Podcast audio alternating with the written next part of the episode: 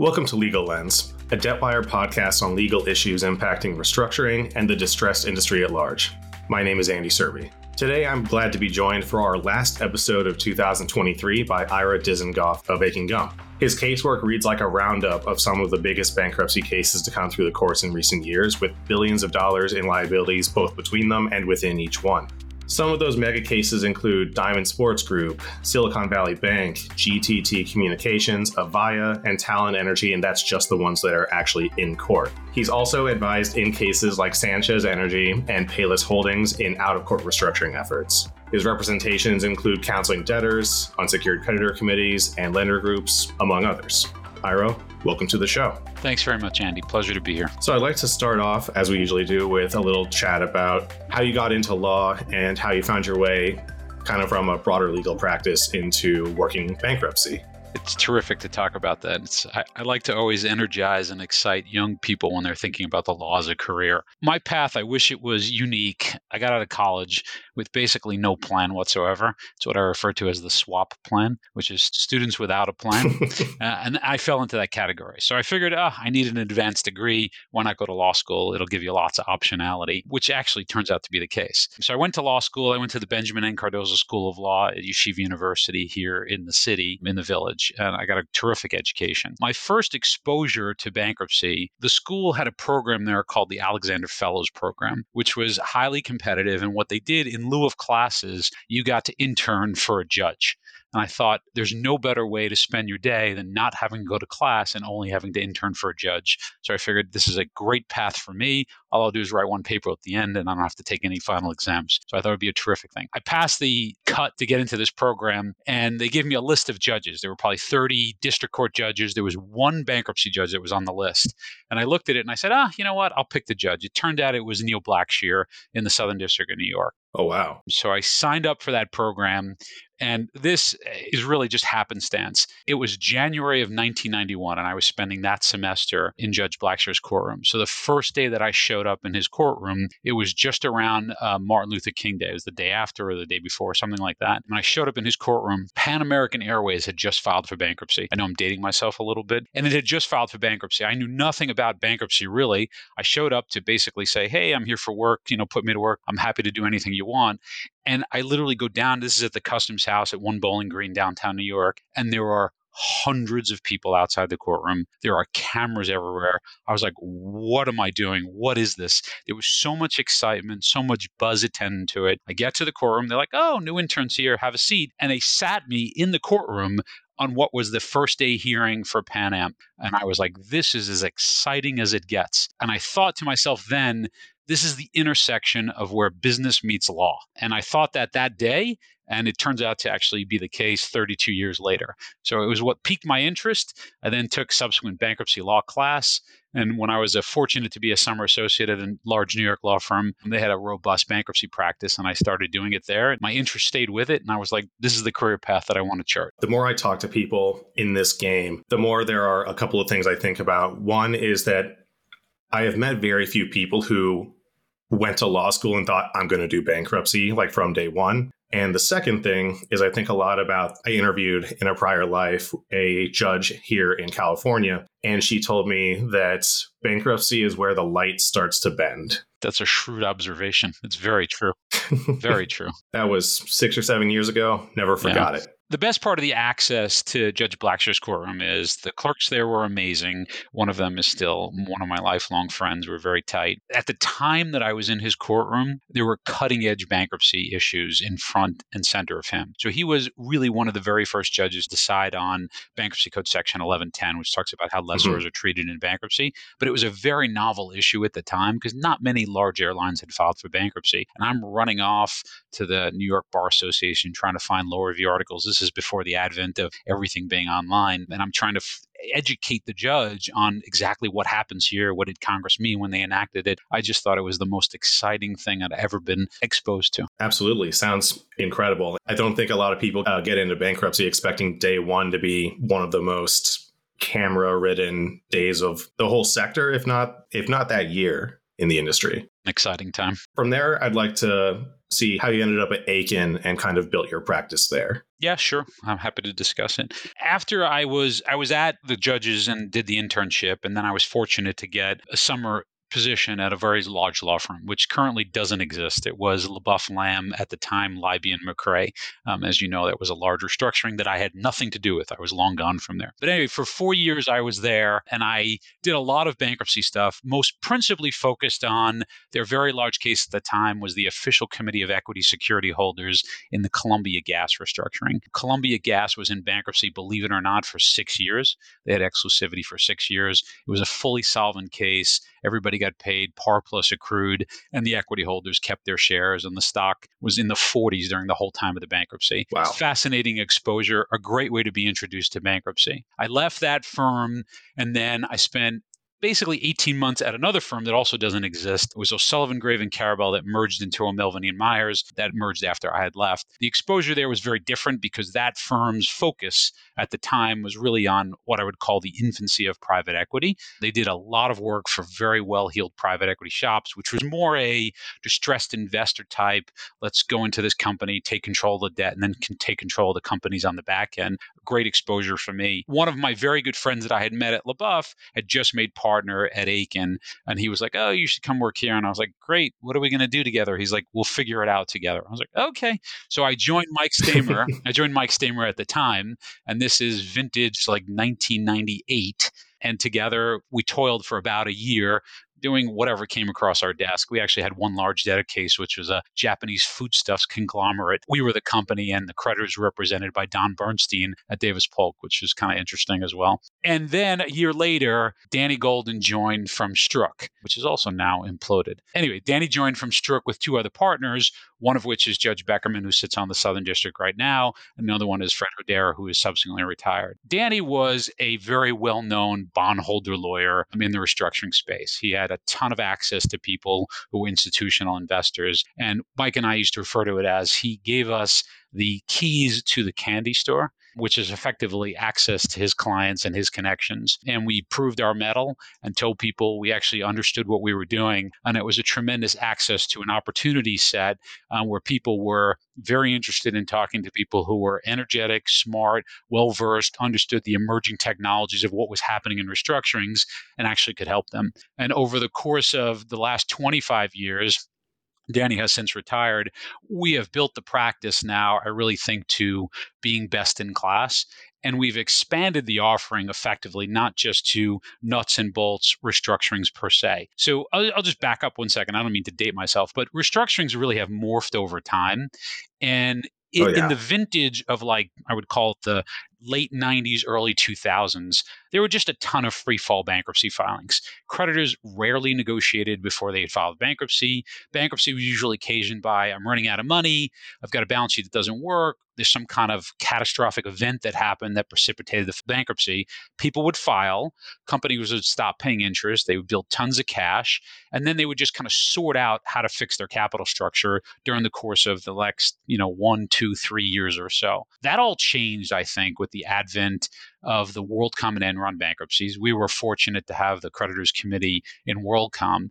And, and in that window, I would call it between like 2000 and 2005, people were like, you know, because the code is changing to 18 month exclusivity, we really should focus on trying to get as much of the bankruptcy work done before we actually file and really try and use a bankruptcy as an implementation tool to figure out how to deal with holdouts and figure out how to lock people into a deal. Um, so that really changed over time. And as a result, we morphed with our clients. We evolved with our clients. Mm-hmm. And our mm-hmm. clients were looking at capital structures under the stress and distressed arena much earlier. And they were looking at ways to kind of figure out how to take advantage of their positions and figuring out how to get the most of value out of it. And that happened, you know, over those vintage years. Now it's kind of that's what happens. That's par for the course, and that's what people do. Um, but as as this you know as the practice evolved, that's how we evolved. And and today our group is intertwined. We have a very integrated practice between our finance guys, our special situations, our financial restructuring litigators. We are, I think, somewhat of a bespoke solution for our clients where they come to us with complex problems all over the place, whether it's a mass tort bankruptcy or it's a liability management or something along those lines. And they're like, help us think through what can happen or what you would do if you were in the shoes of a sponsor and how would you address this capital structure? Because it doesn't work. Here's the metric. Here's the statistics. It's just kind of upside down. What would you do and help us think through those things? And we found that our clients are actually doing that earlier um, than we would have expected, especially with maturity walls getting pushed out the way they have. But they are doing it early. So when stuff, you know, nowadays when stuff tips into the 90s or high 80s, it's it's distressed. That used to be a first sign of stress, and now that's labeled as distress. And people are like, mm-hmm. we need to address that much sooner and get effectively get lawyered up, get advisored up, and think through the mechanics of what can happen along the way. I think we're very, very good at thinking four and five steps ahead and charting the chess moves um, well in advance of people so that they actually, the creditors understand what can happen along the spectrum of the universe of acceptable outcomes along the way. Yeah, absolutely. And jumping off of that point about negotiations and organization, I want to talk a little bit about your committee representations. Sure. So you've had some re- you've had some work with uh, UCCs to start with in a few cases, and they're multi-billion dollar cases. I think everybody in the game knows that the UCC occupies kind of an interesting position because they may be way out of the money, but uh, they still occupy this high leverage position within the context of a case. So I was wondering if you could speak a little bit to how you approach occupying that space in specifically these massive, massive cases where you have attention and so much money and so many competing interests floating around. Yeah. So, w- one of the things that I think is so attractive and so interesting about bankruptcy is just the complex set of factors and scenarios that go into every assignment. And when you think of the official committee role, it does occupy a unique spot in the in that ecosystem because courts look at the creditors committee as the arbiter of right and wrong. yes, they're an advocate and yes, they're supposed to advance their client's position and yes, you are the fiduciary for every unsecured creditor in that case, but you are also from the court's perspective, you're supposed to call balls and strikes. You're not supposed to just go out on a limb and take every crazy position. You're supposed to, within the confines of your committee, harmonize competing interests. And I think the US Trustee's office does a very good job when they populate committees because they actually take that into account. So, very often you see a representative of the funded debt typically in the form of the indentured trustee. You might see a union mm-hmm. representative. Mm-hmm. You might see trade creditors. You might see employees in there. And everyone has a parochial interest. There's nothing wrong with having a parochial interest, and they should advocate for their parochial interest. But the collective always does better when people are on effectively the same side, trying to figure out how to make the pie as big as possible. I always tell people in our committee dynamic, like our job is to figure out how to whack that up. But first, let's get the most for that pie as much as we possibly can, and then we'll figure out something that's equitable and fair that everyone could live with. There is no perfect solution in any case. There is no perfect solution. There's a famous Voltaire quote that talks about the perfect being the enemy of the good. And that is the case. But in mm-hmm. bankruptcy, mm-hmm. the idea is you get to an outcome that's good. And as a result, you try and implement that. Understanding people's positions, understanding where their vulnerabilities are, understanding what's good about their positions and what's bad. So, the merits and demerits, and educating people along the way so that you can actually build a forum in which to compromise that's a great skill set of being committee counsel. And when you can do that and say, okay, this is what the committee brings to the table and this is why you want us as part of your deal, that to me is the beauty of the restructuring arena. And when that comes together, there's great pride in in getting that deal across the finish line. Absolutely. Because I think it would be a very it's a very common opinion that, you know, like one of the gateways to a consensual plan or at least a plan that has like a very strong chance is to get the UCC under your wing. Yeah, and I think that's because of the lofty role that they represent in front of the judges. Because judges do look at you as the arbiter of right and wrong. So you can't just take a crazy litigation and put it in front of the judge and say, the committee wants to burn down the house. In the end of the day, you all harken back to the foundational principles of what the code was premised on. And that is a rehabilitation of the debtor is probably the better path. If you can preserve the going concern, you should if you can, not at the expense of everything else, because as I said, there's a lot of competing interests, and everyone has an opinion, and there's an opinion for a reason, and they matter, and you have to try and harmonize that. But if you if you hearken on those foundational principles and use that as your guiding light, I think for the most part, people can be educated, and you can get to an outcome that everyone can say, "Oh, okay, good enough. We can live with that, and let's go." Notwithstanding the the debtor filings that you will often get accusing the UCC of trying to burn down the house. it happens a lot. that you that usually that will sometimes by days precede the 9019 motion. Yep. Juxtaposed against that, in the broad sense of committees, how does the approach change when you're uh, when you talk about representing like an ad hoc lender group, like a group that has a, a lot more, let's say, like traditional privilege within the capital structure? Yeah. I think a lot of times, and we do that a lot, as you know, our ad hoc group lineage is is long and I think very impressive. I think for the most part, when you understand where value breaks, you want to get to an outcome that actually makes sense, but you don't want to overpay for that outcome. So as a result, if you're sitting at the top of capital structure and value is not really in question, you are the fulcrum security, then your view is what can I part with that's going to let me get this company out of bankruptcy and on the road to transformation and success success as fast as possible with as minimal distraction to the fundamentals of the business as I can. And you will try and do that by making an offer that you think is fair under the circumstances. Now, fair is always in the eye of the beholder. And an out of the money constituency will look at it and say, well, I have hold up value, so I'm going to fight you tooth and nail. And in the end of the day, I, I, and I tell this to people often, like, you will win, okay? Because if value breaks and you're the fulcrum security, you will win.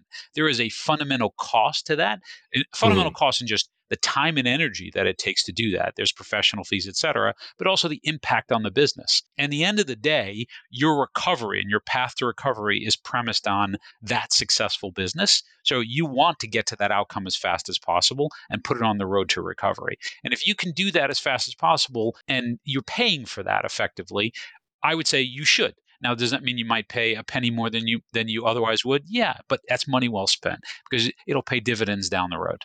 Yeah, absolutely. We talked a lot about up top during the stat sheet section of this about all the varied representation. Given your level of experience, I wanted to take a second to kind of see if there are any industry specific challenges. And you've done a lot of work in oil and gas OG. Yep. So I was wondering if there are any specific challenges, especially since that sector has had a lot of tumult the last two to four years uh, that are kind of facing it. Yeah. Like there's just so much like expected volatility within it. Yeah. So this is what I would say. The challenge is, especially in oil and gas land, which is you should overcapitalize the business. I know that there is always a tendency to say, let's put more debt on this company. And then, you know, that's fine because that's hard currency and I can look at it and I can mark that. I know exactly what my recovery is and I'm sitting in a preferred position. But you need the financial flexibility to weather the storm because, you know, who knows when Russia's going to invade Ukraine and the impact that's going to have across the spectrum on the oil and gas mm-hmm. world. And you can't account for that. If you don't have the financial flexibility, that takes a dramatic toll on the company and puts you in extremis. And when you're in extremis, that has its consequences. If you're sitting in a fulcrum security, great for you. If you're the equity position, not great for you. You have to have that. I think if you're going to go through the restructuring process, take advantage of trying to fix the balance sheet the right way, then you actually should go the next step. And my view is when I say overcapitalize the business, that is more equity and less debt. Right. Especially in a commodity driven business that is prone to fluctuations up and down fluctuations and everybody knows how much they they love growing fast. They love acquisitions. Yes very much so. Leaping to another sector i initially had them separated out into uh, kind of telecom and cloud computing uh-huh. but maybe let's just talk about tech overall because while the tech might not be the same they're all facing kind of similar issues when we have like a rapidly changing regulatory environment government bodies to negotiate with and also a rapidly evolving set of products because tech is rapidly evolving. So anything specific specific about dealing with all that because you got to deal with like the FCC and everything. It's a whole thing. I agree. So this is what I would say, Andy, which is sometimes in restructuring arena, what is lost in what I would call transformational restructurings. And this is where the fundamental business has to actually do something to be successful. So, if that's turning copper into fiber, is the public facing aspect of the restructuring. So, we were the ad hoc group of creditors, one of the two ad hoc groups of creditors in Frontier. And Frontier is a consumer facing business. But the person who buys their internet usage from Frontier, that's the cable provider, they don't think, okay, I'm going to be better off when this company has a has a good balance sheet and everything will be fine. They think my internet provider went bankrupt, I need to switch. And the churn factor that goes up is is very front and center in the minds of the businesses and the executives. So while we can financial engineer and get to an outcome on a balance sheet perspective that actually works for the company and puts it on solid footing, the less we can actually be in court and people have to say, oh, my internet provider is in bankruptcy, like we should avoid that as, as all costs. We should do it as quickly as we possibly can, get the hard part of figuring out what balance sheets should look like done outside the public purview and then have a story to tell the public that basically says nothing to see here. It'll be done in you know 60 or 90 days and we'll be in and out of bankruptcy and it's going to be a rock solid company on the future. That aspect of it especially when something is consumer facing which the, a lot of the tech world is that sometimes is lost in restructurings and you can't lose sight of that because when the churn you know goes up it has its impact and it results right to the bottom line in the ebitda it's just so it's just inevitable. And the sooner you can do it, the better. Right. It's kind of like how we would have issues with that in the uh, like the Texas freeze cases from a year or so ago. Yes. Where you would have people coming in saying like, I don't care about the balance sheet, I don't care about the litigation, I just want to know when the power is coming That's back. Exactly on. right. Exactly right. Switching gears to kind of like a wider lens, I'd be remiss not to have noticed when I was initially looking at your profile and everything that you've gotten a couple of Dealmaker of the Year type awards. I would like to hear a little bit about what your approach is to deal making because that's been kind of a foundational point of when we talked about committees earlier yep. is cutting deals, knowing what you can give up, knowing how to make the pie as big as possible. So are there any kind of broad practices that you take, especially given the scale of these cases? It's a great question, Andy. And here's what I say to it, which is, and this is my like life lessons. I've gotten this from 30 years of practice in very large cases. A couple of things. One, no case is exactly the same. They're all bespoke. They all have unique levers. So appreciate that. Your experience informs the outcome. And you can say, oh, we did X, Y, and Z in this case, but it doesn't mean it always fits exactly the problem that's in front of you. So that's kind of lesson one. Two is in large cases, leadership matters. And that's leadership on the advisor side, that's leadership on the investor side, that's leadership on the company side. You know, we represented the creditors committee and iHeart Communications. Giant case. They wanted the creditors committee on side. And I remember vividly a meeting where I called the CEO aside and I had a chat with him and his advisors were there. And I said to him, look, you want the creditors committee on side. Here's what we need to get done. And I know you might think that we're kind of out of the money and it's all about the funded debt guys, but here's what we need to get done. You want us on side. That's a PR win for you. And that's going to tell you to get your trajectory on the company out of bankruptcy.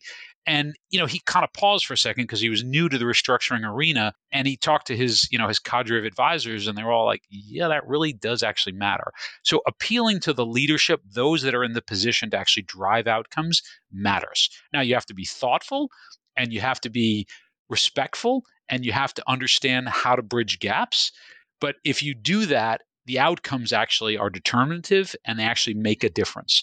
I think that that saves billions of dollars, honestly, over time. You have to be approached that with, especially in ad hoc bondholder groups, the size matters and you have to be thoughtful about your position and you can't be disrespectful to the people who are in your group and just have much smaller position.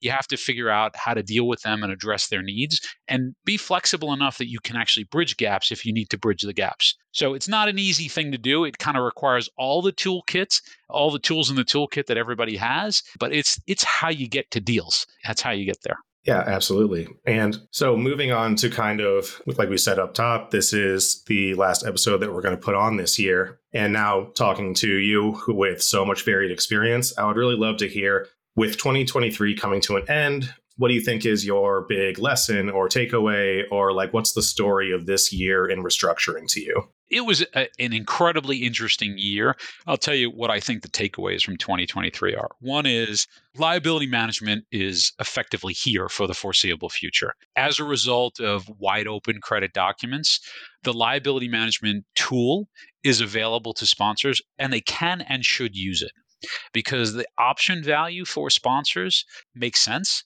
they're fiduciaries, just like everybody else is a fiduciary for somebody. They're fiduciaries for their limited partners and their investors, and they need to take advantage of that. So, as a result of wide open documents, that is going to happen. So, liability management exercises will happen. And I think they're clearly here for 24 and 25 and 26 until the credit markets really tighten and make the documents a lot tighter. So, I think that that is one clear lesson that we see from 23 and it's going to keep on going. Two, I think creditors addressing those issues will always jockey for position vis-a-vis each other. Some refer to it as creditor and creditor violence. I don't really like that term. It's just a jockeying for position. That is here to stay as well. And as a result of the documents being open until the documents tighten, creditors will always do that. Now, there's pitfalls and there's occasion to see what happens as a result of those things, and that will play out through the courts. But while it's there and it exists, I think 24 and forward, and this is also a lesson from 23, that's going to unfold over the course of the next year or two or three. The third lesson from 23 is we need guidance in the mass tort restructuring arena on third party releases and whether they're permitted or not permitted. And we're going to get that guidance. As you know, last week the Supreme Court heard argument in Purdue. Uh, my partner was advocating on behalf of the Official Creditors Committee in a very forceful and I think eloquent way about why it actually makes sense in the restructuring arena. It's been part of the lexicon for the last 30 years. And it does make sense in unique and bespoke circumstances why that makes sense. But that will inform what happens in virtually the rest of the mass tort cases that will unfold. It's a tool in the arsenal of every major corporation that is facing mass tort type exposure, and they will use it. They just need guidance on how it's going to be implemented. So terrific briefing in the Supreme Court, terrific oral argument if the, for those who listen to it. And we were going to get that guidance probably in June, is my guess. And we'll get that guidance and we'll all act accordingly. All right. On the record, June. I'll let you know. We'll we'll find out June, if you end yeah, up yeah. being right. Uh, I think June.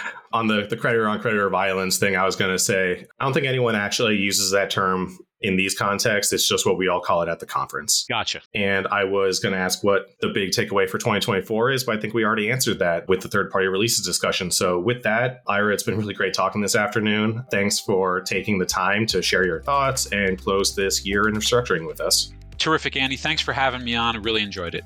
Absolutely. And thank you to our listeners for checking out this episode of Legal Lens. As always, you can subscribe or download every episode via Spotify or Apple and find thousands of articles with insights, research, and more from our team at debtwire.com. We'll see you in 2024.